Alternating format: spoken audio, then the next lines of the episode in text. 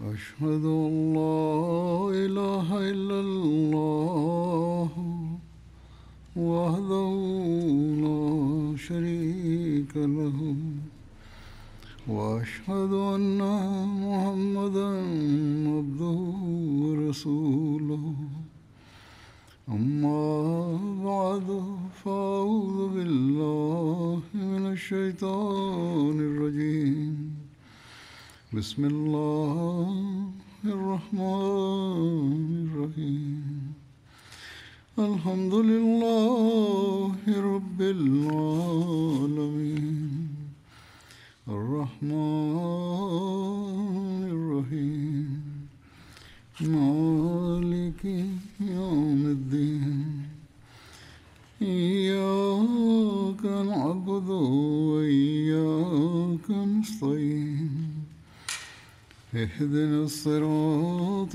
المستقيم صراط الذين أنعمت عليهم غير المغضوب عليهم ولا الضالين.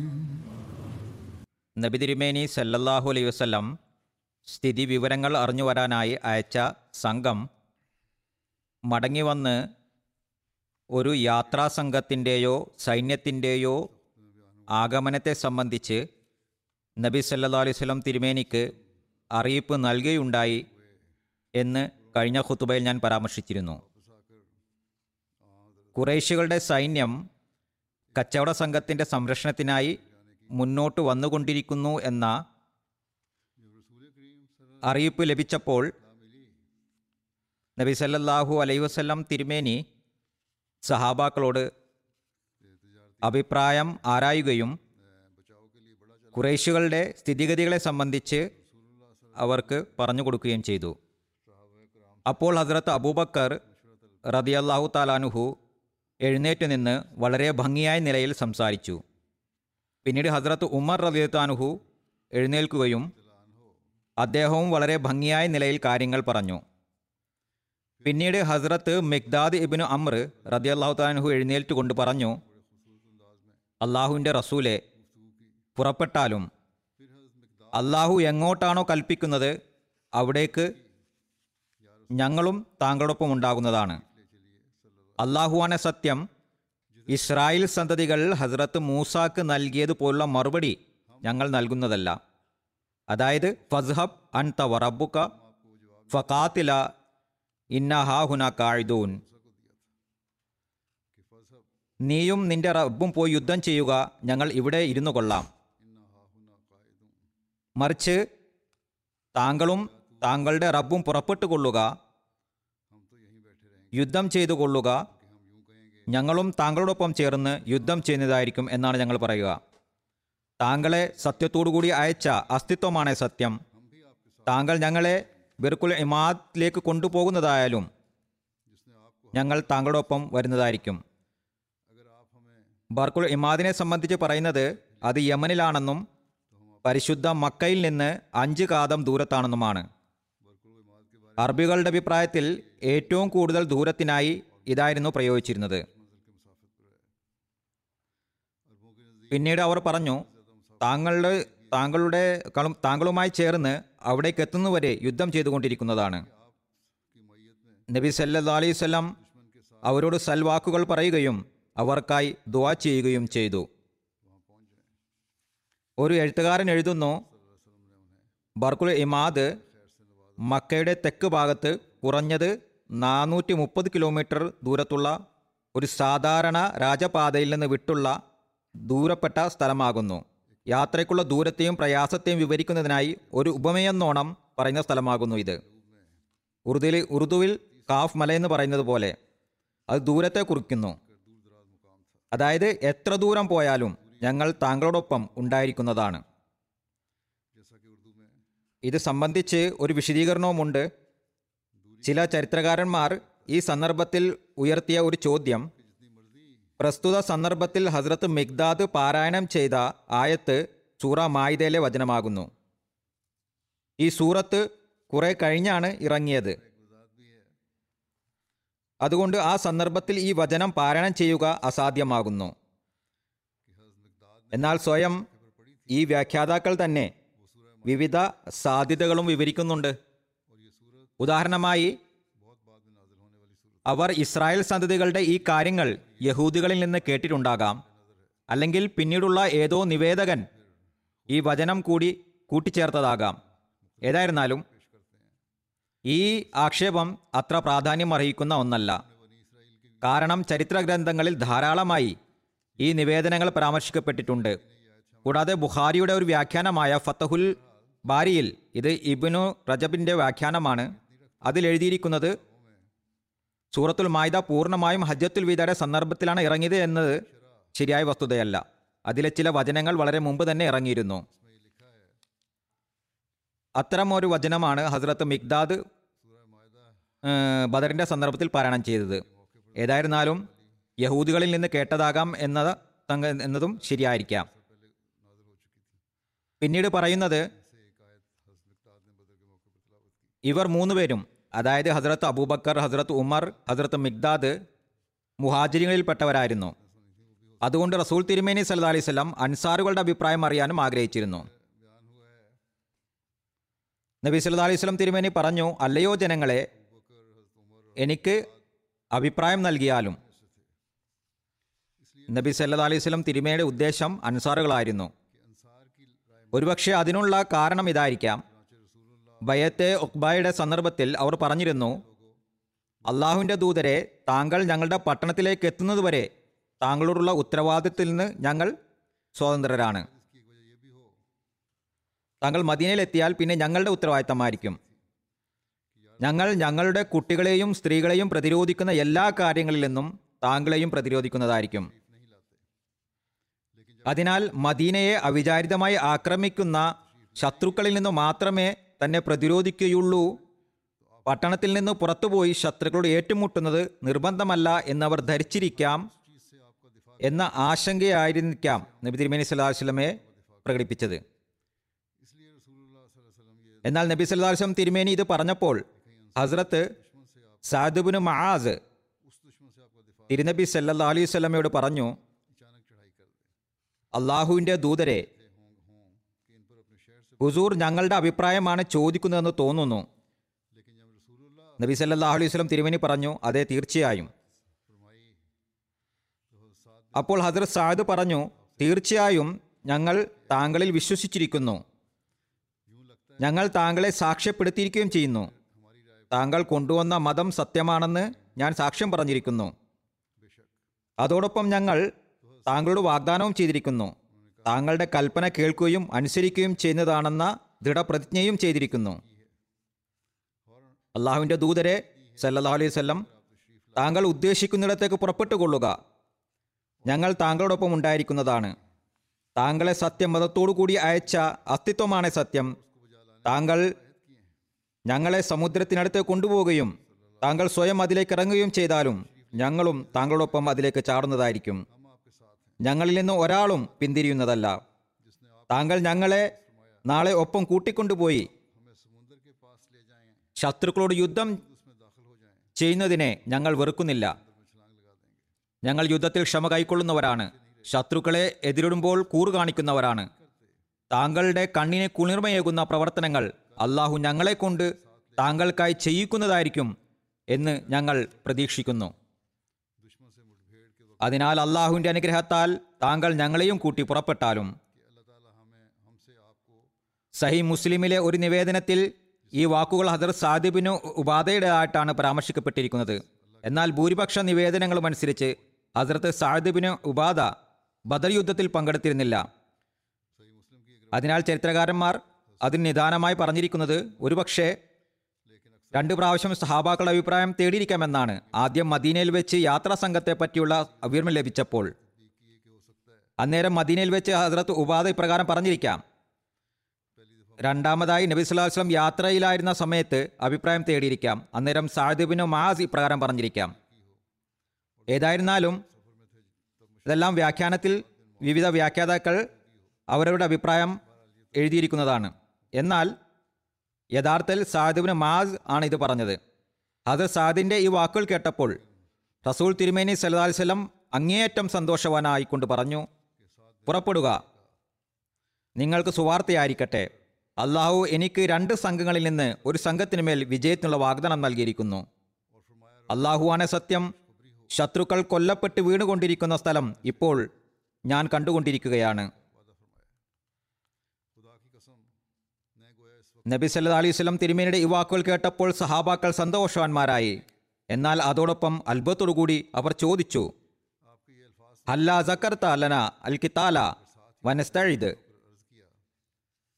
അതായത് അള്ളാഹുവിൻ്റെ ദൂതരെ, അഥവാ താങ്കൾക്ക് ആദ്യമേ തന്നെ ഖുറൈശികളുടെ സൈന്യത്തെ സംബന്ധിച്ചുള്ള അറിവുണ്ടായിരുന്നെങ്കിൽ മദീനയിൽ വെച്ച് തന്നെ ഈ സാധ്യതകളെക്കുറിച്ച് സംബന്ധിച്ച് എന്തുകൊണ്ട് താങ്കൾ പറഞ്ഞില്ല? അങ്ങനെയായിരുന്നെങ്കിൽ ഞങ്ങൾക്ക് അല്പം കൂടി തയ്യാറെടുപ്പോടുകൂടി പുറപ്പെടാമായിരുന്നല്ലോ.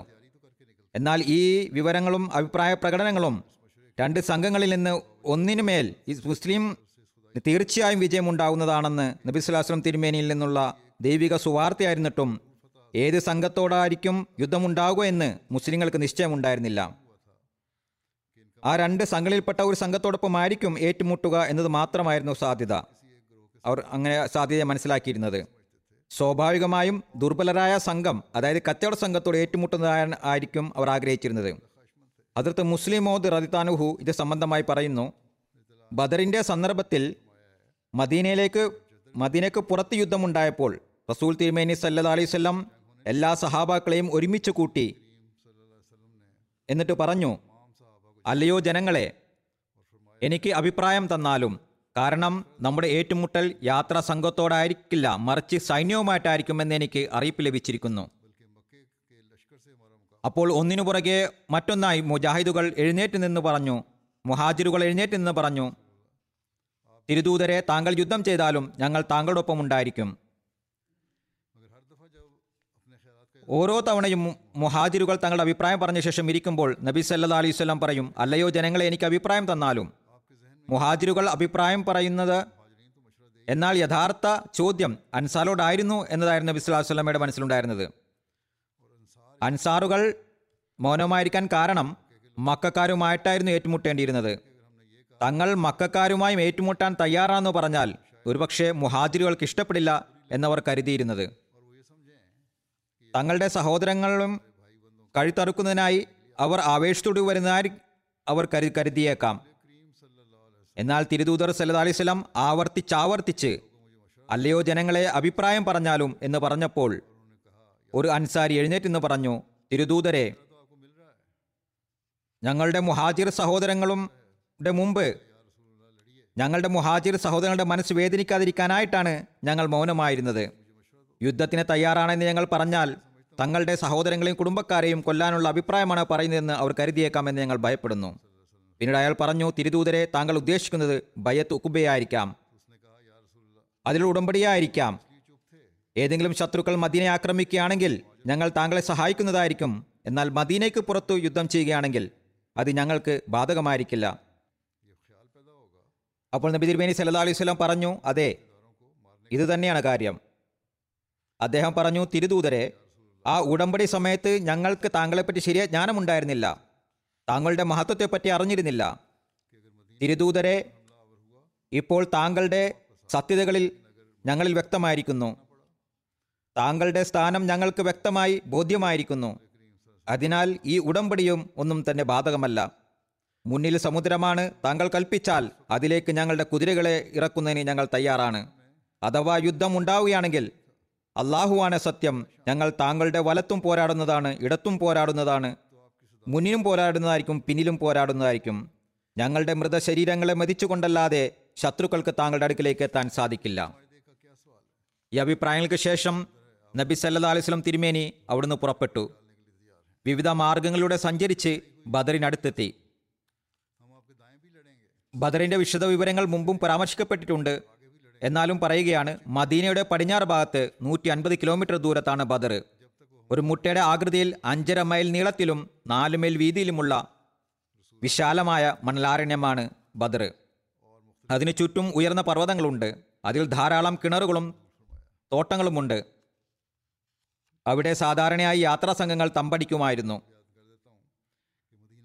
ബദർ മൈതാനത്തിനടുത്ത് എത്തിയതിന് കുറച്ചു സമയശേഷം നബി സല്ലല്ലാഹു അലൈഹി വസല്ലമയും ഹസ്രത്ത് അബൂബക്കർ റളിയല്ലാഹുവും അവിടെ നിന്ന് പുറപ്പെടുകയും വൃദ്ധനായ ഒരു അറബിയുടെ അടുത്തെത്തുകയും ചെയ്തു. അയാളോട് കുറൈശികളെയും മുഹമ്മദ് സല്ലല്ലാഹു അലൈഹി വസല്ലമയെയും ആ മഹാത്മാവിൻ്റെ അനുചരന്മാരെയും കുറിച്ച് ചോദിക്കുകയുണ്ടായി. താൻ ആരാണെന്ന് പറയാതെയായിരുന്നു അദ്ദേഹം അയാളോട് ചോദിച്ചത്. വൃദ്ധൻ പറഞ്ഞു, നിങ്ങൾ ഏത് ഗോത്രക്കാരനെന്ന് പറഞ്ഞാലേ ഞാൻ പറയുകയുള്ളൂ. നബി സല്ലല്ലാഹു അലൈഹി വസല്ലം പറഞ്ഞു, നിങ്ങൾ നിങ്ങളെക്കുറിച്ച് പറഞ്ഞാൽ ഞങ്ങളും ഞങ്ങളെക്കുറിച്ച് പറയുന്നതാണ്. അയാൾ പറഞ്ഞു, പകരത്തിന് പകരമായിട്ടാണോ? നബി സല്ലല്ലാഹു അലൈഹി വസല്ലം പറഞ്ഞു, അതെ. അപ്പോൾ വൃദ്ധൻ പറഞ്ഞു, എനിക്ക് അറിയാൻ കഴിഞ്ഞത് മുഹമ്മദ് സല്ലല്ലാഹു അലൈഹി വസല്ലമയും അദ്ദേഹത്തിൻ്റെ സഹാബാക്കളും ഇന്ന ഇന്ന ദിവസം പുറപ്പെട്ടു കഴിഞ്ഞു എന്നാണ്.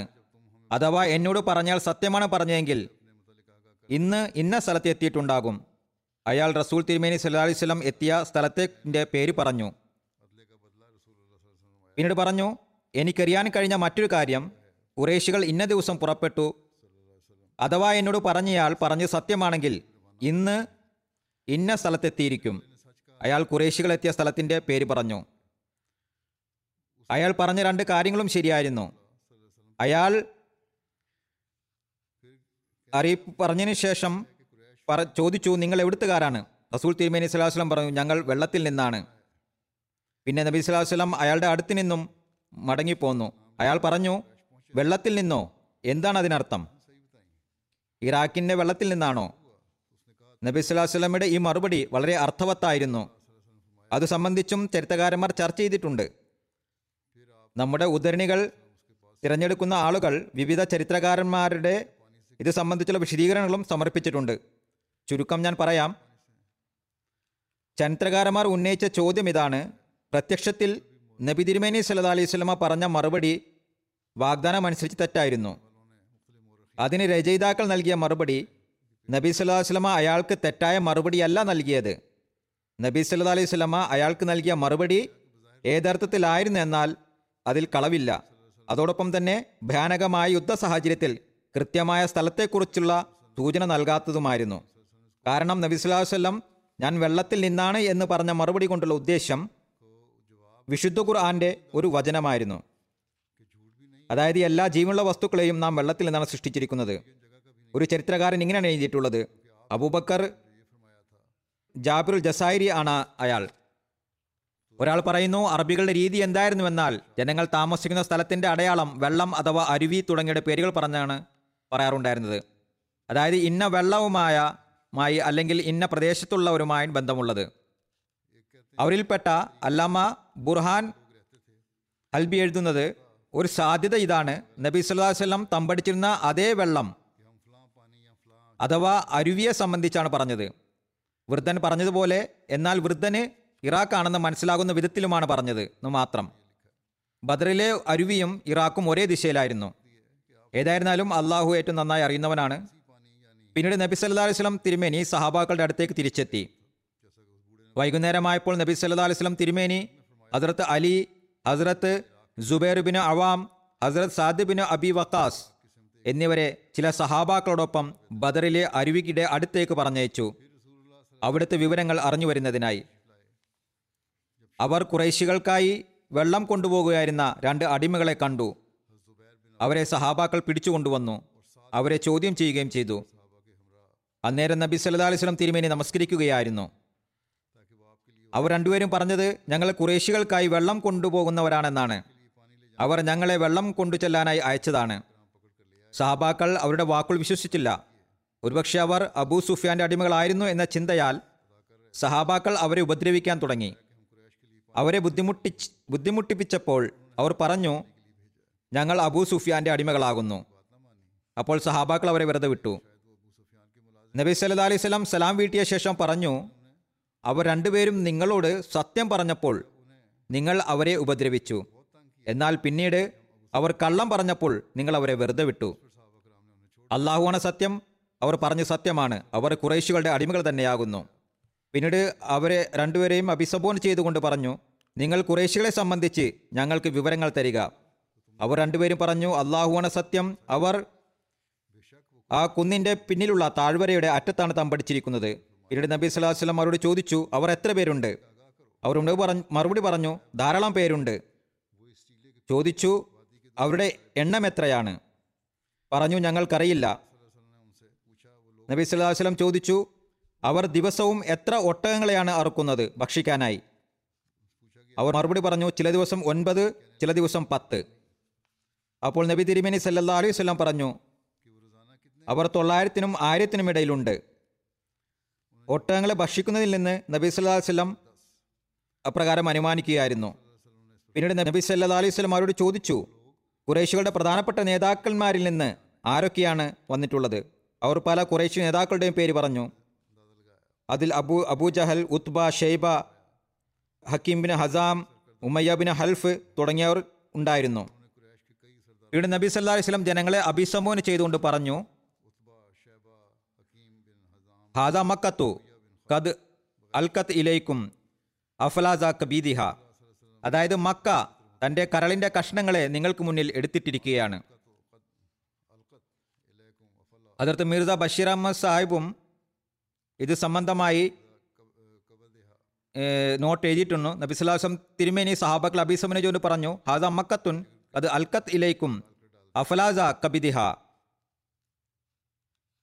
അതായത് മക്ക നിങ്ങൾക്കായി തൻ്റെ കരളിനെ എടുത്തിട്ടിരിക്കുന്നു. വളരെയധികം ബുദ്ധിപരവും സന്ദർഭാനുസരണവുമായ വാക്കുകളായിരുന്നു നബി സല്ലല്ലാഹു അലൈഹി വസല്ലമയുടെ പരിശുദ്ധ നാവിൽ നിന്ന് അനിയന്ത്രിതമായി പുറത്തു വന്നത്.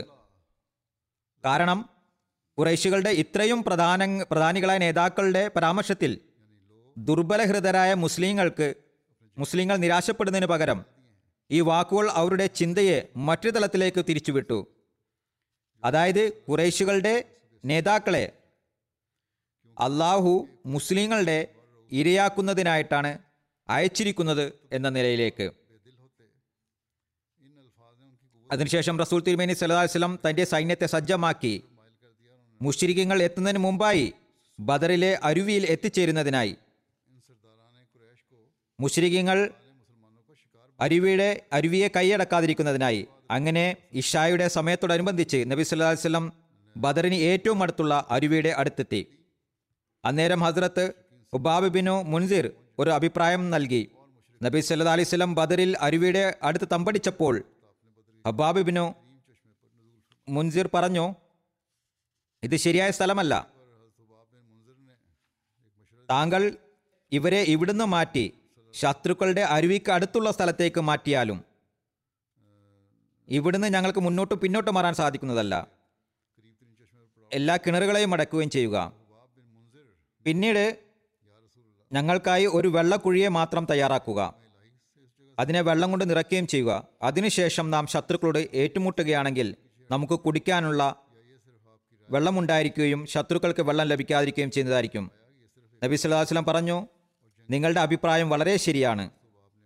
പിന്നീട് നബി സല്ലല്ലാഹു അലൈഹി വസല്ലം സൈന്യത്തോടൊപ്പം ഖുറൈശികൾക്കടുത്തുള്ള അരുവിയിലേക്ക് എത്തുകയും അവിടെ തമ്പടിക്കുകയും ചെയ്തു.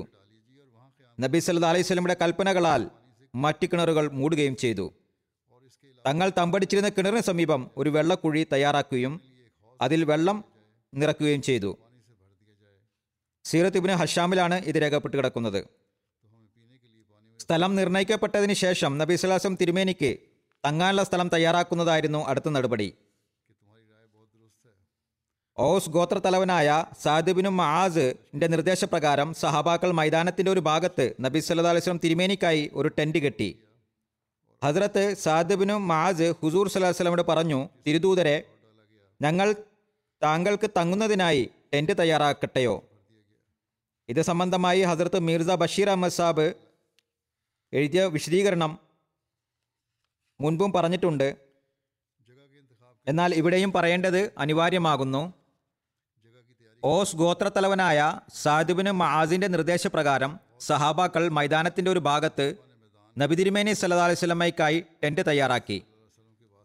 സഅദ് നബി സല്ലല്ലാഹു അലൈഹി വസല്ലമയുടെ ഒട്ടകത്തെ ടെന്റിനടുത്ത് കെട്ടിക്കൊണ്ട് പറഞ്ഞു, തിരുദൂതരെ, താങ്കൾ ഈ ടെന്റിൽ ഇരുന്നാലും ഞങ്ങൾ അള്ളാഹുവിന്റെ നാമത്തിൽ ശത്രുക്കളോട് പോരാടാം. അള്ളാഹു ഞങ്ങൾക്ക് വിജയം നൽകുകയാണെങ്കിൽ ഇതാണ് ഞങ്ങളുടെ ആഗ്രഹം. എന്നാൽ അഥവാ കാര്യങ്ങൾ തിരിഞ്ഞു മറിയുകയാണെങ്കിൽ, മറ്റൊന്നാവുകയാണെങ്കിൽ, ഞങ്ങൾക്ക് പരാജയം സംഭവിക്കുകയാണെങ്കിൽ താങ്കൾ താങ്കളുടെ ഒട്ടകപ്പുറത്ത് കയറി എങ്ങനെയെങ്കിലും മദീനയിലേക്ക് എത്തിക്കൊള്ളുക. അവിടെ സ്നേഹത്തിലും ആത്മാർത്ഥയിലും ഞങ്ങളെക്കാൾ പിന്നിലില്ലാത്ത ഞങ്ങളുടെ സഹോദരങ്ങളുണ്ട്. യുദ്ധമുണ്ടാകുമെന്ന ചിന്ത ഉണ്ടാകാതിരുന്നതിനാലാണ് ഞങ്ങൾ അവർ ഞങ്ങളോടൊപ്പം വരാതിരുന്നത്. അവരൊരിക്കലും പിന്മാറുന്നവരല്ല. അവർക്ക് കാര്യങ്ങൾ ബോധ്യപ്പെടുമ്പോൾ അവർ താങ്കളുടെ സുരക്ഷയ്ക്കായി ജീവൻ തന്നെ സമർപ്പിക്കാൻ തയ്യാറാവുന്നതായിരിക്കും. ഇത് സാദിന്റെ ആത്മാർത്ഥതയുടെ ആവേശമായിരുന്നു. എല്ലാ നിലയിലും പ്രശംസാർഹമായിട്ടുള്ളതാണത്. അല്ലാതെ അള്ളാഹുവിൻ്റെ റസൂൽ മൈതാനത്തിൽ നിന്ന് ഓടിപ്പോവുകയോ അതെങ്ങനെ സാധ്യമാകും? ഹുനൈനിലെ മൈതാനത്ത് പന്ത്രണ്ടായിരം സൈനികർ പിന്തിരിഞ്ഞോടുകയുണ്ടായി. എന്നാൽ തൗഹീദിൻ്റെ കേന്ദ്രബിന്ദു, അതായത് നബി തിരുമേനി സല്ലല്ലാഹു അലൈഹി വസല്ലം തൻ്റെ സ്ഥാനത്ത് നിന്ന് അല്പം പോലും പിന്തിരിഞ്ഞില്ല. ഏതായിരുന്നാലും ടെൻറ്റ് തയ്യാറായി. സഅദും മറ്റ് ചില അൻസാർ സഹ അൻസാരി സഹാബാക്കളും അതിനു ചുറ്റും കാവലായി നിന്നു. നബി സല്ലല്ലാഹു അലൈഹി വസല്ലം തിരുമേനിയും ഹദ്രത്ത് അബൂബക്കറും ആ ടെൻറ്റിൽ രാത്രി കഴിച്ചുകൂട്ടി. ഒരു നിവേദനത്തിൽ വന്നിരിക്കുന്നത്, ഹദ്രത്ത് അബൂബക്കർ ടെൻറ്റിൽ വാളൂരി പിടിച്ചുകൊണ്ട് തിരുമേനിയുടെ അടുത്ത് സുരക്ഷയ്ക്കായി നിലനിന്നിരുന്നുവെന്നാണ്. നബി സല്ലല്ലാഹു അലൈഹി വസല്ലം തിരുമേനി രാത്രി മുഴുവനും ദൈവസവിധത്തിൽ വിനമ്രനായി ദുആ ചെയ്തുകൊണ്ടിരുന്നു. മുഴുവൻ സൈന്യത്തിലും അദ്ദേഹം മാത്രമായിരുന്നു രാത്രി മുഴുവനും ഉണർന്നിരുന്നത്. ബാക്കിയെല്ലാവരും ഊഴമനുസരിച്ച് ഉറങ്ങിയിരുന്നു. ഹദ്രത്ത് മുസ്ലിമോദ് റളിയല്ലാഹു അൻഹു ഹുദീസ് സംബന്ധമായി പറയുന്നു, ബദർ മൈതാനത്തെത്തിയപ്പോൾ സഹാബാക്കൾ ഒരു ഉയർന്ന സ്ഥലം തയ്യാറാക്കി. നബി സല്ലല്ലാഹു അലൈഹി വസല്ലം തിരുമേനിയെ അവിടെ ഇരുത്തി. പിന്നീട് അവർ പരസ്പരം അഭിപ്രായം പറഞ്ഞുകൊണ്ട് ഏറ്റവും വേഗതയേറിയ ഒട്ടകം ആരുടെ അടുത്താണെന്ന് ചോദിച്ചു. അങ്ങനെ ഏറ്റവും വേഗതയാർന്ന ഒട്ടകത്തെ കൊണ്ടുവന്ന് നബി തിരുമേനി സല്ലല്ലാഹു അലൈഹി വസല്ലമയുടെ അടുക്കൽ കെട്ടിയിട്ടു. നബി തിരുമേനി സല്ലല്ലാഹു അലൈഹി വസല്ലമയോട് സല്ലമ അത് കണ്ടപ്പോൾ ചോദിച്ചു, ഇതെന്താണ്? അവർ പറഞ്ഞു, തിരുദൂതരെ, നാം കുറച്ചുപേരെയുള്ളൂ, ശത്രുക്കൾ വളരെയധികവും. ഞങ്ങളെല്ലാവരും ഇവിടെ ഷഹീദാക്കപ്പെടുമോ എന്ന് ഞങ്ങൾ ഭയപ്പെടുന്നു. ഞങ്ങൾക്ക് ഞങ്ങളുടെ മരണത്തെക്കുറിച്ച് ദുഃഖമില്ല.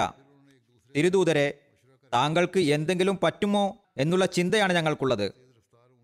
ഞങ്ങൾ മരിച്ചാൽ ഇസ്ലാമിന് യാതൊരു നഷ്ടവും ഉണ്ടാവുന്നതല്ല. എന്നാൽ ഇസ്ലാമിൻ്റെ ജീവിതം അങ്ങയുമായിട്ടാണ് ബന്ധപ്പെട്ടിരിക്കുന്നത്. അതിനാൽ അങ്ങയുടെ സുരക്ഷയ്ക്കുള്ള ഏർപ്പാട് ഞങ്ങൾക്ക് അനിവാര്യമാകുന്നു. തിരുദൂതരെ, ഹദ്രത്ത് അബൂബക്കർ റളിയല്ലാഹു അൻഹുവിനെ ഞങ്ങൾ താങ്കളുടെ സംരക്ഷണത്തിനായി ഏർപ്പാടാക്കിയിരിക്കുന്നു. വളരെ വേഗതയിൽ പായുന്ന ഈ ഒട്ടകത്തെ താങ്കികൾ താങ്കളുടെ സമീപത്ത് കെട്ടിയിട്ടിരിക്കുന്നു. അഥവാ ഞങ്ങൾ ഓരോരുത്തരായി ഇവിടെ മരിച്ചു വീഴുന്ന സന്ദർഭം വരികയാണെങ്കിൽ ഈ ഒട്ടകം ഇവിടെയുണ്ടാകും. അതിൽ കയറി മദീനയിലേക്ക് എത്തിച്ചേരുക. അവിടെ ഞങ്ങളുടെ കുറച്ച് സഹോദരന്മാരുണ്ട്. യുദ്ധമുണ്ടാകുമെന്ന് അവർക്കറിയില്ലായിരുന്നു, അല്ലെങ്കിൽ അവരും ഞങ്ങളോടൊപ്പം ഉണ്ടായിരിക്കുമായിരുന്നു. അങ്ങ് അവരുടെ അടുക്കലെത്തിക്കൊള്ളുക. അവർ അങ്ങയെ സംരക്ഷിക്കുന്നതാണ്. ശത്രുക്കളുടെ അക്രമങ്ങളിൽ നിന്ന് അങ്ങ് സുരക്ഷിതനായിരിക്കും. ഏതായിരുന്നാലും നബി സല്ലല്ലാഹു അലൈഹി വസല്ലം അവരുടെ ആവശ്യത്തെ അംഗീകരിച്ചില്ല. അംഗീകരിക്കാൻ സാധിക്കുമായിരുന്നില്ല. എന്നാൽ ഇത് സഹാബാക്കളുടെ ഒരു വികാര പ്രകടനമായിരുന്നു. ഹദ്രത്ത് മുസ്ലിമോദ് ഇത് സംബന്ധമായി പറയുന്നു മറ്റു ചില കാര്യങ്ങളും. ഹദ്രത്ത് അലി റളിയല്ലാഹു അൻഹു ഒരിക്കൽ പറയുകയുണ്ടായി, സഹാബാക്കളിൽ ഏറ്റവും ധൈര്യവാനും നിർഭയനും ഹദ്രത്ത് അബൂബക്കർ റളിയല്ലാഹു അൻഹു ആയിരുന്നു. പിന്നീട് അദ്ദേഹം പറയുന്നു, ബദർ യുദ്ധാവസരത്തിൽ റസൂൽ തിരുമേനി സല്ലല്ലാഹു അലൈഹി വസല്ലമയ്ക്കായി ഒരു താവളം തയ്യാറാക്കിയപ്പോൾ ഉയർന്ന ഒരു ചോദ്യം, ഇന്ന് റസൂൽ തിരുമേനി സല്ലല്ലാഹു അലൈഹി വസല്ലമയുടെ സംരക്ഷണ ചുമതല ആരെയാണ് ഏൽപ്പിക്കുക എന്നതായിരുന്നു. അപ്പോൾ ഹദ്രത്ത് അബൂബക്കർ റളിയല്ലാഹു അൻഹു ഉടൻ തന്നെ ഊരിപ്പിടിച്ച വാളുമായി എഴുന്നേൽക്കുകയും അങ്ങേയറ്റം ഭയാനകമായ ആ അവസരത്തിൽ വളരെ നിർഭയനായി നബി സല്ലല്ലാഹു അലൈഹി വസല്ലമയുടെ സുരക്ഷയുടെ കടമ നിർവഹിക്കുകയുമുണ്ടായി. ഏതായിരുന്നാലും പകൽ സമയത്ത് കുറേശികൾ തങ്ങളുടെ ഇടത്തിൽ നിന്ന് മുന്നോട്ട് വന്നു. അവരെ കണ്ടപ്പോൾ നബി സല്ലല്ലാഹു അലൈഹി വസല്ലം തിരുമേനി പറഞ്ഞു, അല്ലാഹുവേ, ഈ കുറേശികൾ അഹങ്കാരത്തോടും അഹന്തയോടും കൂടി ഏറ്റുമുട്ടുന്നതിനും നിന്റെ ദൂതനെ കളവാക്കുന്നതിനുമായി മുന്നോട്ട് വന്നിരിക്കുകയാണ്.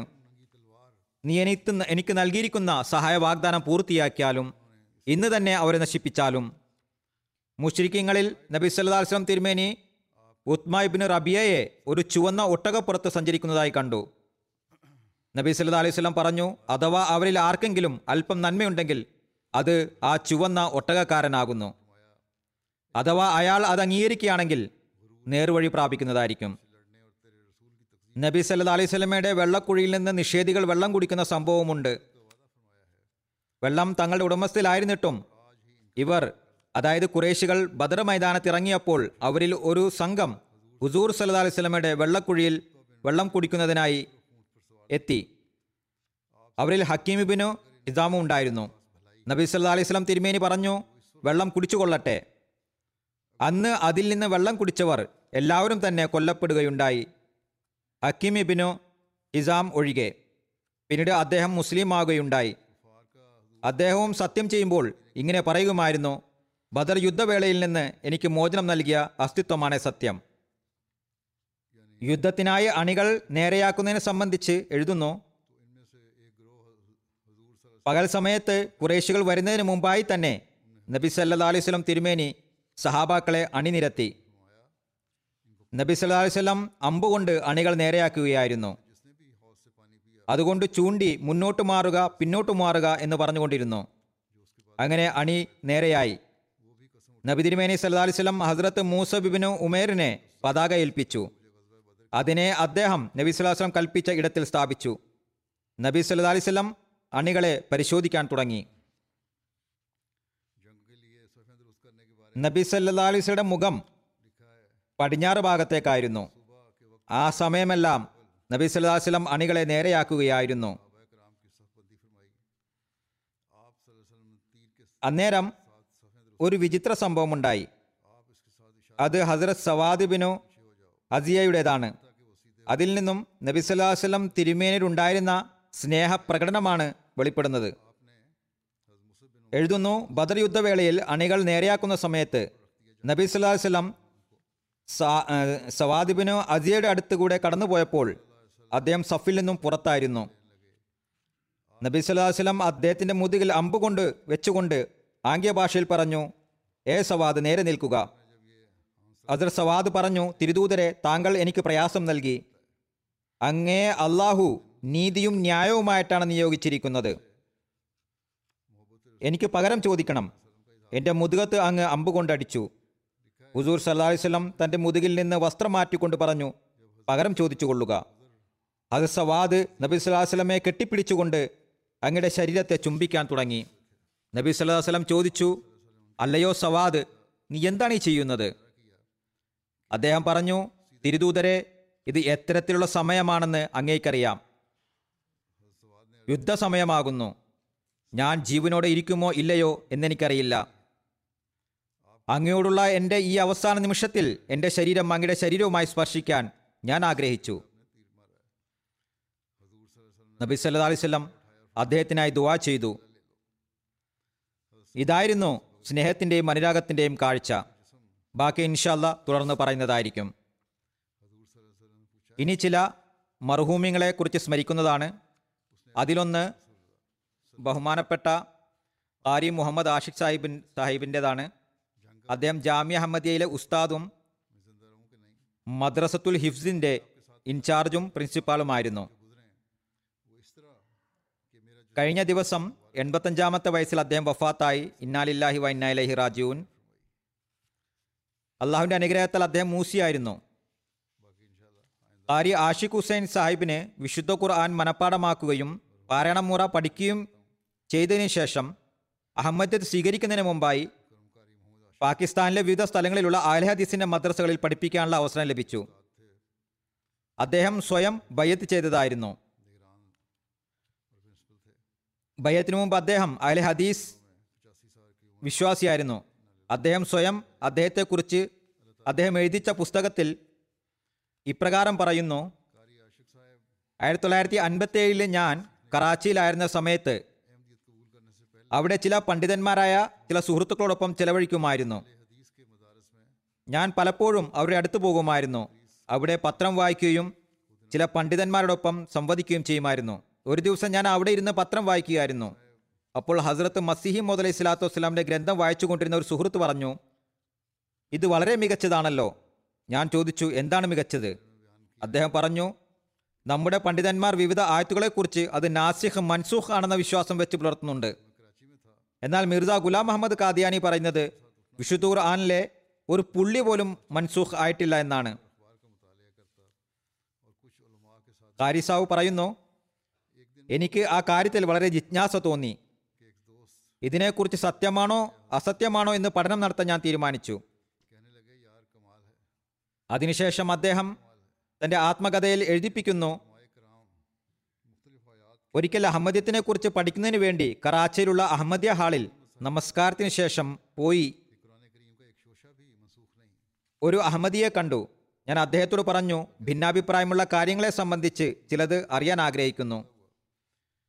അതുമായി ബന്ധപ്പെട്ട് എന്നെ സഹായിക്കുകയും എനിക്ക് മാർഗനിർദ്ദേശം നൽകുകയും ചെയ്യുക. അവിടെ ഇരുന്ന ഒരു സുഹൃത്ത് എന്നെ അഹമ്മദിയ ഹാളിൽ നിന്നും അവരുടെ വീട്ടിലേക്ക് കൂട്ടിക്കൊണ്ടുപോയി ചില ഗ്രന്ഥങ്ങൾ വായിക്കാനായി നൽകി.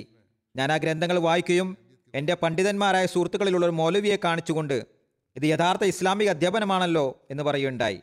മൗലവി സാഹിബ് പറഞ്ഞു, താങ്കൾ വളരെ സാധുവാണ്, താങ്കൾക്ക് ഇതിനെക്കുറിച്ച് അറിവില്ല. അതുകൊണ്ട് ഞാൻ താങ്കളോട് പറയുകയാണ്, മിർസ സാഹിബിൻ്റെ ചെറിയ ഗ്രന്ഥങ്ങളിൽ രേഖപ്പെടുത്തിയിട്ടുള്ള ഇസ്ലാമിക അധ്യാപനങ്ങൾക്ക് അനുസൃതമായിട്ടുള്ളതെല്ലാം തന്നെയാണ്. ഈ ഗ്രന്ഥങ്ങൾ അദ്ദേഹം ആദ്യകാല ഘട്ടങ്ങളിൽ എഴുതിയതാണ്. എന്നാൽ ശേഷം എഴുതപ്പെട്ട വലിയ ഗ്രന്ഥങ്ങളിൽ മിർസ സാഹിബ് തെറ്റായ ചിന്തകളും വിശ്വാസങ്ങളുമാണ് എഴുതിയിട്ടുള്ളത്. എന്നാൽ ബറാഹിൻ അഹമ്മദിയ തുടക്കത്തിൽ തന്നെ എഴുതിയ ഗ്രന്ഥമാണ്. അതുതന്നെയാണ് ഇസ്ലാമിൻ്റെ യാഥാർത്ഥ്യവും. ശേഷം എഴുതപ്പെട്ട ഗ്രന്ഥങ്ങളും ഇപ്രകാരം തന്നെയാണ്. അതിനുശേഷം ഖാരി സാഹിബ് ഗ്രന്ഥം നൽകിയ വ്യക്തിയുടെ അടുത്തുപോയി വലിയ ഗ്രന്ഥം ആവശ്യപ്പെട്ടു. അപ്പോൾ ആ വ്യക്തി വലിയ ഗ്രന്ഥം കൊടുക്കാൻ വിസമ്മതിച്ചു. ചില ഒഴിവുകഴികൾ പറഞ്ഞു. എന്നാൽ മസീഹ് മൗഊദ് അലൈഹി സ്വലാത്തു വസ്സലാമിൻ്റെ ഗ്രന്ഥങ്ങളിൽ, അത് ആദ്യ കാലഘട്ടങ്ങളിലെ ഗ്രന്ഥങ്ങളായാലും അവസാന കാലഘട്ടങ്ങളിലെ ഗ്രന്ഥങ്ങളായാലും, ഒരു പരസ്പര വിരുദ്ധമായ കാര്യങ്ങളൊന്നും തന്നെയില്ല. ഗ്രന്ഥം നൽകാതിരുന്നതിന് പിന്നുള്ള യുക്തി അള്ളാഹുവിനറിയാം. എന്തായാലും അതിനുശേഷം അദ്ദേഹവുമായുള്ള ഖാരി സാഹിബിൻ്റെ ബന്ധം അവസാനിച്ചു. അതിനുശേഷം ഖാരി സാഹിബിൻ്റെ ആത്മകഥയിൽ നിന്ന് മനസ്സിലാകുന്നത് എന്തെന്നാൽ, അള്ളാഹുവിൻ്റെ ഒരു പ്രത്യേക വിധി അദ്ദേഹത്തിൻ്റെ ഹൃദയത്തിൽ ഒരു തുടിപ്പ് ഉളവാക്കി. ഖാരി സാഹിബ് വിവിധ അവസരങ്ങളിൽ റബ്വയിൽ വന്നുകൊണ്ടിരുന്നു. കൂടാതെ പ്രാദേശിക തലങ്ങളിലുള്ള അഹമ്മദികളുമായി ബന്ധപ്പെട്ടുകൊണ്ടിരുന്നു. അതോടൊപ്പം ദുആയും ചെയ്തുകൊണ്ടിരുന്നു. ഈ ദുആയുടെ ഫലമായി വിവിധ സ്വപ്നങ്ങൾ ദർശിക്കാനിടയായി. ആ സ്വപ്നങ്ങളിൽ ഒന്ന്, ഇസ്മൗ സൗത്തസമായി ജാൽ മസി അഥവാ മസിഹി വന്നു എന്നുള്ള സ്വർഗീയ ശബ്ദം കേൾക്കൂ എന്നതായിരുന്നു. പറയുന്നു, ആ സമയത്ത് ആ വാക്കുകൾ മുഖേന എൻ്റെ ശ്രദ്ധ അഹമ്മദിയത്തിലേക്ക് തിരിഞ്ഞില്ല. എന്നാൽ അഹമ്മദി ആയതിനു ശേഷം ആ വിവിധ സ്വപ്നങ്ങളിൽ കണ്ട ആ വാക്ക് പൂർത്തിയായി എന്നെനിക്ക് മനസ്സിലായി. ആ സ്വപ്നങ്ങളിൽ ഒന്ന് ഇപ്രകാരം ഇപ്രകാരമുണ്ടായിരുന്നു. ഖാരി സാഹിബ് എഴുതുന്നു, ഞാൻ എൻ്റെ ജീവിതത്തിൽ നടന്ന സംഭവങ്ങളെക്കുറിച്ച് ചിന്തിക്കുമ്പോൾ അഹമ്മദിയ ജമാഅത്തിലേക്ക് പലതവണ എൻ്റെ ശ്രദ്ധ തിരിയുകയും എനിക്ക് ഹിദായത്ത് ലഭ്യമാകുകയും ചെയ്തത് അള്ളാഹുവിൻ്റെ അനുഗ്രഹം ഒന്നുകൊണ്ട് മാത്രമാണ്. വീണ്ടും എഴുതുന്നു, അൻസാറുള്ളാഹുടെ ഇജ്തിമയിൽ ഷെയ്ഖ് അബ്ദുൽ ഖാദിർ സാഹിബ് സൗദാഗർ മിൽ മുറബി സിൻസിലയെ കാണുകയുണ്ടായി. പറയുന്നു, ഞാൻ അൻസാറുള്ളാഹുടെ ഇജ്തിമയിൽ ആദ്യ ദിനമാണ് പോയിരുന്നത്. ആ സമയത്ത് ബയ്യത്ത് ചെയ്തിരുന്നില്ല. ആദ്യ ദിനത്തിൻ്റെ എല്ലാ പരിപാടികളും കണ്ടു. രണ്ടാമത്തെയോ മൂന്നാമത്തെ ദിവസം ബയ്യത്ത് ചെയ്യാൻ ഞാൻ ആഗ്രഹം പ്രകടിപ്പിച്ചു. അങ്ങനെ ഞങ്ങൾ ഇസ്ലാഹ് ഇർഷാദ് മർക്കസിയ ഓഫീസിൽ പോവുകയും ബയ്യത്ത് ഫോറം ഫിൽ ചെയ്ത് അഹമ്മദിയത്തിൻ്റെ പ്രകാശത്താൽ ഞാൻ പ്രഭാപൂരിതനാകുകയുമുണ്ടായി. അഹമ്മദിയത്ത് സ്വീകരിച്ചതിന് ശേഷം അദ്ദേഹത്തിന് പരീക്ഷണങ്ങളിലൂടെ കടന്നു പോകേണ്ടി വന്നു. അതുപോലെ അദ്ദേഹത്തിൻ്റെ വിദ്യാർത്ഥികളും പണ്ഡിതന്മാരും അദ്ദേഹത്തെ തിരിച്ചു കൊണ്ടുപോകാനുള്ള ശ്രമം നടത്തി. മോഹന വാഗ്ദാനങ്ങളും നൽകി, പ്രലോഭനങ്ങളും നൽകി, എതിർപ്പുകളും ഉണ്ടായി. ഖാരി സാഹിബ് പറയുന്നു, അഹമ്മദിയത്ത് സ്വീകരിച്ച ശേഷം എൻ്റെ വഴിയിൽ പല പ്രയാസങ്ങളും ഉണ്ടായിരുന്നു. എങ്കിലും അള്ളാഹു എനിക്ക് സ്ഥൈര്യം നൽകുകയും അവൻ്റെ വഴികളിലൂടെ എന്നെ നയിക്കുകയും ചെയ്തു. അള്ളാഹുവിൻ്റെ മാർഗനിർദ്ദേശങ്ങൾ ഉള്ളതിനാൽ ലൗകിക പ്രലോഭനങ്ങൾക്ക് എന്നെ സത്യത്തിൻ്റെ വഴിയിൽ നിന്നും വ്യതിചലിപ്പിക്കാൻ കഴിഞ്ഞില്ല. എൻ്റെ ഉള്ളിൽ ജമാഅത്തിനെതിരെ വെറുപ്പ് ഉളവാക്കുവാനും അഹ്ലെ ഹദീസ് ജമാഅത്തിനെ തിരിച്ചു കൊണ്ടുപോകാനുമുള്ള വളരെയധികം പരിശ്രമങ്ങൾ നടത്തി. എന്നാൽ അള്ളാഹുവിൻ്റെ അനുഗ്രഹത്താൽ എന്നിൽ നിറഞ്ഞിരുന്ന ഈമാൻ കാരണത്താൽ അവർക്ക് എന്നെ തിരിച്ചു കൊണ്ടുപോകാൻ കഴിഞ്ഞില്ല. ഇദ്ദേഹത്തിൻ്റെ വിവാഹം മൂന്ന് കുട്ടികളുള്ള ഒരു വിധവയുമായിട്ടാണ് നടന്നത്. ഈ വിവാഹത്തിൽ ഒരു പെൺകുട്ടി ജനിക്കുകയും ചെയ്തു.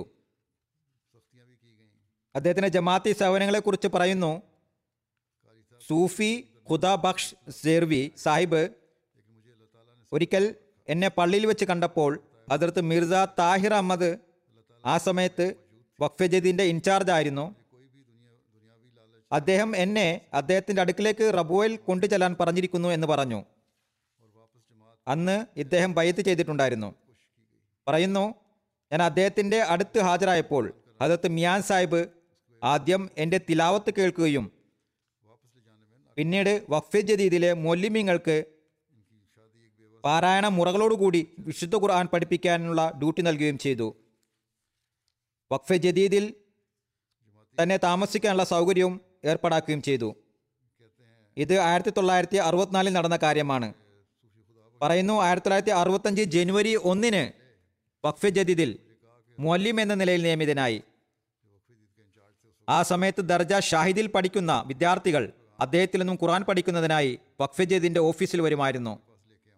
പിന്നീട് ജാമിഅ അഹമ്മദിയ പ്രിൻസിപ്പളായിരുന്ന ബഹുമാന്യ മീർ ദാവൂദ് അഹമ്മദ് സാഹിബിൻ്റെ അഭ്യർത്ഥന പ്രകാരം ഖാരി സാഹിബ് ജാമിഅ അഹമ്മദിയയിൽ തന്നെ പോയി പഠിപ്പിക്കാൻ തുടങ്ങി.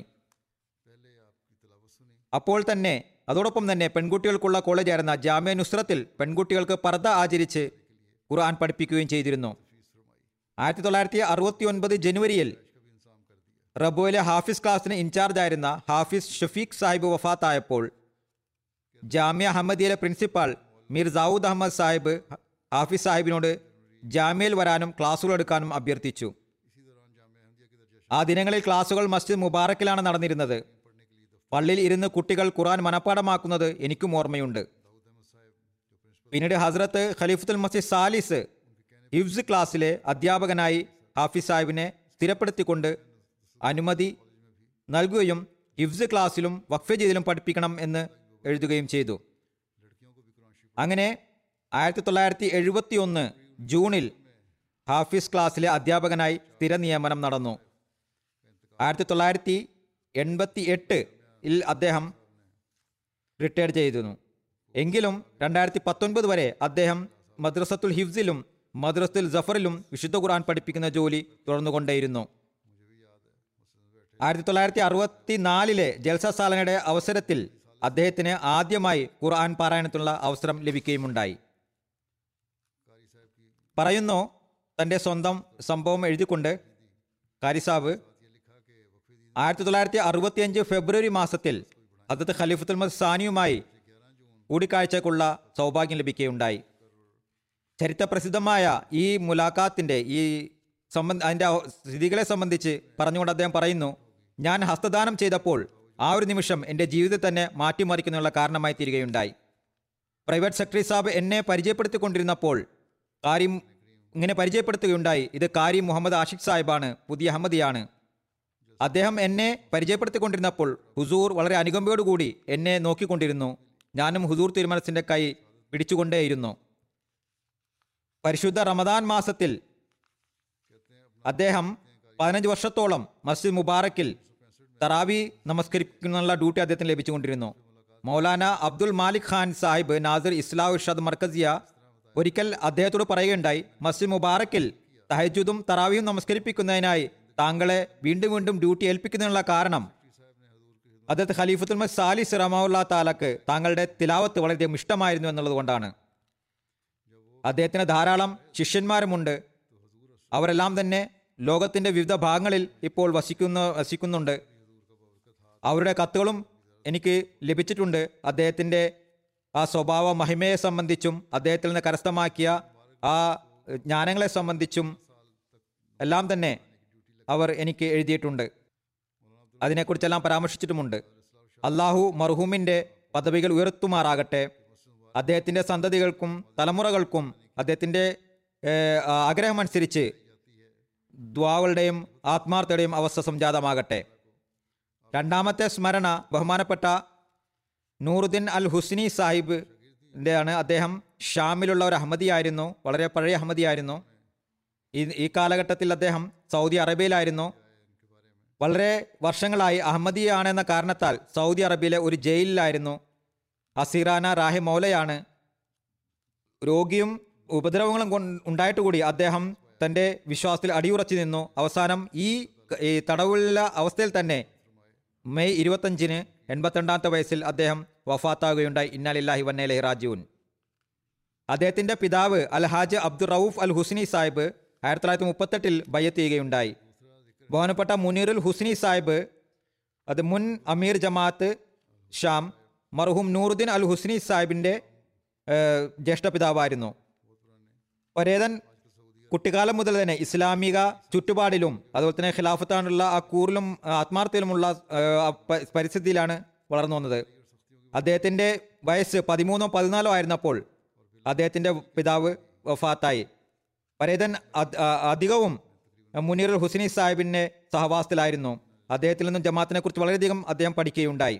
അതിലത്തെ മുസ്ലിമോദ് റദിത്താനുഹു ആയിരത്തി തൊള്ളായിരത്തി അൻപത്തഞ്ചിൽ ദമിഷ്കിൽ പോയപ്പോൾ മർഹൂമിൻ്റെ എളാപ്പെ മുക്കറം ബദറുദ്ദീൻ അൽ ഹുസ്നി സാഹിബിൻ്റെ വീട്ടിലാണ് തങ്ങിയത്. ആ ദിവസങ്ങളിൽ പരേതനെ ഒരിക്കൽ അതിലത്ത് മുസ്ലിമോദ് റദിത്താനുഹുമായി മുന്നിൽ തിലാവത്ത് ചെയ്യുന്നതിനുള്ള സൗഭാഗ്യം ലഭിക്കുകയുമുണ്ടായി. അദ്ദേഹം ധാരാളമായി വ്രതമനുഷ്ഠിക്കുമായിരുന്നു. തിങ്കളാഴ്ചയും അതുപോലെ തന്നെ വ്യാഴാഴ്ചയും പ്രത്യേകമായി അദ്ദേഹം വ്രതമെടുക്കുമായിരുന്നു. വിശുദ്ധ ഖുർആൻ വളരെ താല്പര്യത്തോടു കൂടി പാരായണം ചെയ്യുമായിരുന്നു. തഹജ്ജുദ് നമസ്കാരം ഒരിക്കലും ഉപേക്ഷിച്ചിട്ടില്ല. ജീവിതത്തിൻ്റെ അവസാന ഘട്ടം വരെ ജയിലിലായിരുന്നപ്പോൾ പോലും ആ തൻ്റെ വിശ്വാസത്തിൽ ഉറച്ചു നിൽക്കുകയുണ്ടായി. ആ ജമാഅത്തിൽ ആ വിശ്വാസത്തോടു തന്നെ അദ്ദേഹം ഉറച്ചു നിൽക്കുകയുണ്ടായി. അള്ളാഹുവിൻ്റെ സഹായം കരി അടുത്താണെന്ന് അദ്ദേഹം വിശ്വസിക്കുകയും ചെയ്തിരുന്നു. ഈ കാര്യം ജയിലിൽ അദ്ദേഹത്തെ കാണാൻ വരുന്നതോടും അദ്ദേഹം പറയുമായിരുന്നു. അദ്ദേഹത്തിൻ്റെ സംതൃപ്ത കുടുംബാംഗങ്ങളിൽ അദ്ദേഹത്തിൻ്റെ വിധവയും അവർ അഹമ്മദിയല്ല, എന്നിരുന്നാലും അവർ വളരെയധികം കൂറോടുകൂടിയാണ് ബന്ധം പുലർത്തിയിരുന്നത്. അവരുടെ ഭർത്താവിനോട് ഭർത്താവ് ജയിലിലായിരുന്നപ്പോൾ വളരെയധികം ത്യാഗങ്ങൾ സഹിക്കുകയുമുണ്ടായി. കുട്ടികളിൽ മൂന്ന് മക്കൾ അൺമക്കൾ അബ്ദുൾ റൌഫ് അൽ ഹുസ്നി സാഹിബ്, മുഹമ്മദ് മഹാസുൽ ഹുസ്നി, ഫവാദുൽ ഹുസ്നി എന്നിവരും കൂടാതെ ഒരു മകൾ സൈനബുൽ ഹുസ്നിയുമുണ്ട്. വേറെ കുട്ടികളുമുണ്ട്. അവരെല്ലാവരും തന്നെ അള്ളാഹുവിൻ്റെ അനുഗ്രഹത്താൽ ആത്മാർത്ഥ അഹമ്മദികളാകുന്നു. പരേതൻ്റെ മകൻ മഅദുൽ ഹുസ്നി സാഹിബ് പറയുന്നു, എൻ്റെ പിതാവ് ആഗ്രഹിച്ചിരുന്നത് ഞങ്ങളെല്ലാവരും സഹോദരി സഹോദരന്മാരെല്ലാവരും തന്നെ പരിപൂർണ്ണ സംതൃപ്തിയോടു കൂടി അഹമ്മദിയത്തിൽ പ്രവേശിക്കണമെന്നുള്ളതായിരുന്നു. അൽഹംദുലില്ലാഹ് ഞങ്ങളെല്ലാവരും തന്നെ പൂർണ്ണ വിശ്വാസത്തോടു കൂടിയാണ് ബയ്യത്ത് ചെയ്തത്. സൗദി അറേബ്യയിലായിരുന്നപ്പോൾ ജമാഅത്തിനെ കുറിച്ച് അന്വേഷിക്കുമായിരുന്നു. പിന്നീട് ഹാഷിം സാഹിബ് മർഹൂം യു കെ കാരനായിരുന്നു, അവിടെ ജോലി ചെയ്യുകയായിരുന്നു. അദ്ദേഹവുമായി കണ്ടുമുട്ടുകയും ബന്ധപ്പെടുകയും ചെയ്തു. പിന്നീട് അവസാന ഘട്ടം വരെ അവസാന കാലം വരെ ജമാഅത്തിൻ്റെ പ്രവർത്തനങ്ങളിൽ ഞങ്ങളുടെ പിതാവ് വ്യാപൃതനായിരുന്നു. വളരെയധികം അനുകമ്പയുള്ള വ്യക്തിയും തുറന്ന ഹൃദയത്തിൻ്റെ ഉടമസ്ഥനുമായിരുന്നു. മറ്റുള്ളവരെ സഹായിക്കുന്നത് അദ്ദേഹത്തിന് വളരെയധികം ഇഷ്ടമുള്ള കാര്യമായിരുന്നു. പിന്നെ അദ്ദേഹം എഴുതുന്നു, രണ്ടായിരത്തി പത്തൊമ്പതിൽ അദ്ദേഹത്തെ വിളിച്ചുകൊണ്ട് അറസ്റ്റ് ചെയ്യുകയുണ്ടായി. വളരെയധികം പ്രയാസങ്ങൾ അനുഭവിച്ചിട്ടും പരിശ്രമിച്ചിട്ടും ശേഷം മനസ്സിലായത് അഹമ്മദിയാണ് എന്ന കാരണത്താലും സോഷ്യൽ മീഡിയയിൽ തബ്ലീഗ് ചെയ്ത കാരണത്താലുമാണ് അദ്ദേഹത്തെ അറസ്റ്റ് ചെയ്തെന്നുള്ളതാണ്. രണ്ട് വർഷത്തോളം പ്രയത്നിച്ചു കൊണ്ടിരുന്നു അദ്ദേഹത്തെ മോച അദ്ദേഹത്തെ മോചനത്തിനായി ഞങ്ങൾ എല്ലാ തരത്തിലും പരിശ്രമിച്ചു. പല വക്കീലുമാരെയും ഞങ്ങൾ കണ്ടിരുന്നു. അദ്ദേഹത്തിന് മോചനത്തിനുള്ള കൽപ്പന നൽകുകയും മോചന മോചിപ്പിക്കുകയും ചെയ്തു. എന്നാൽ ഏതാനും നിമിഷം മണിക്കൂറുകൾക്ക് ശേഷം പോലീസ് അദ്ദേഹത്തെ ഫോൺ ചെയ്ത് വിളിപ്പിക്കുകയും സ്റ്റേഷനിലേക്ക് വിളിപ്പിക്കുകയും വീണ്ടും അറസ്റ്റ് ചെയ്യുകയുമാണ് ഉണ്ടായത്. ഇപ്രാവശ്യം മുൻപത്തേക്കാൾ കൂടുതൽ അദ്ദേഹത്തോട് കഠിനമായി പെരുമാറുകയും ചെയ്തു. അദ്ദേഹത്തിന് കാണുന്നതിനുള്ള അനുമതി ഉണ്ടായിരുന്നില്ല, ഫോണിൽ സംസാരിക്കുന്നതിനുള്ള അനുമതി ഉണ്ടായിരുന്നില്ല. അദ്ദേഹത്തിൻ്റെ ആരോഗ്യം വളരെയധികം മോശമായിരുന്നു. പ്രായമായ കാരണത്താൽ അദ്ദേഹം രോഗിയുമായിരുന്നു. ഹോസ്പിറ്റലും കൊണ്ടുപോകുമായിരുന്നു. എന്നാൽ വീട്ടുകാരുമായി കാണുന്നുള്ള സന്ദർഭമുണ്ടായിരുന്നില്ല. അദ്ദേഹത്തിൻ്റെ വലിയ മകൻ അബ്ദുൾ റഹൂഫ് സാബ് ഹുസ്നി പറയുന്നു, അദ്ദേഹം കാനഡയിലാണ്.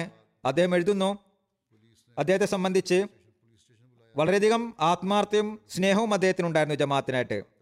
തൻ്റെ വിശ്വാസത്തിൽ അദ്ദേഹം അടിയുറച്ച് വിശ്വസിച്ചിരുന്നു. നേരത്തെ എഴുതിയ അതേ വാചകങ്ങൾ തന്നെയാണ് ആരാധനയെ സംബന്ധിച്ചും ആത്മാർത്ഥ്യം സംബന്ധിച്ചെല്ലാം എഴുതിയിരിക്കുന്നത്.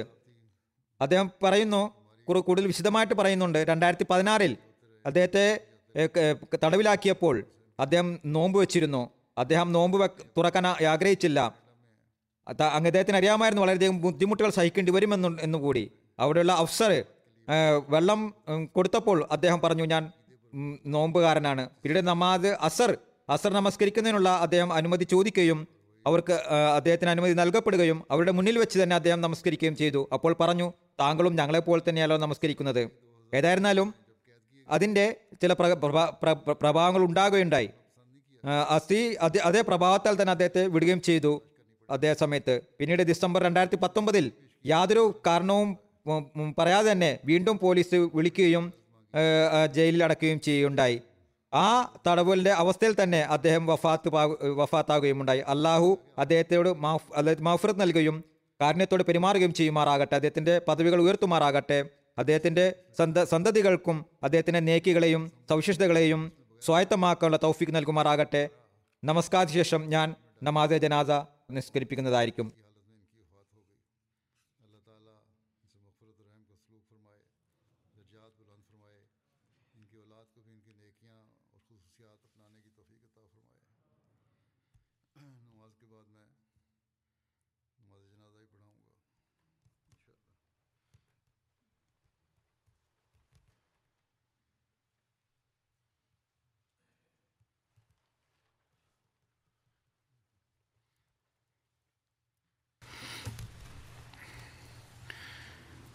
Alhamdulillah, Alhamdulillah, nahmaduhu wa nasta'inuhu wa nastaghfiruhu wa nu'minu bihi wa natawakkalu alayhi wa na'udhu billahi min shururi anfusina wa min sayyiati a'malina.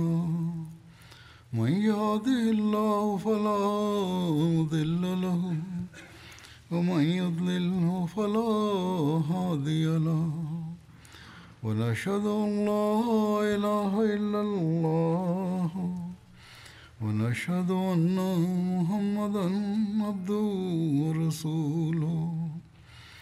عباد الله رحمكم الله إن الله يأمر بالعدل والإحسان وإيتاء ذي القربى وينهى عن الفحشاء والمنكر والبغي يعظكم لعلكم تذكرون. اذكروا الله يذكركم وادعوه يستجب لكم ولذكر الله أكبر.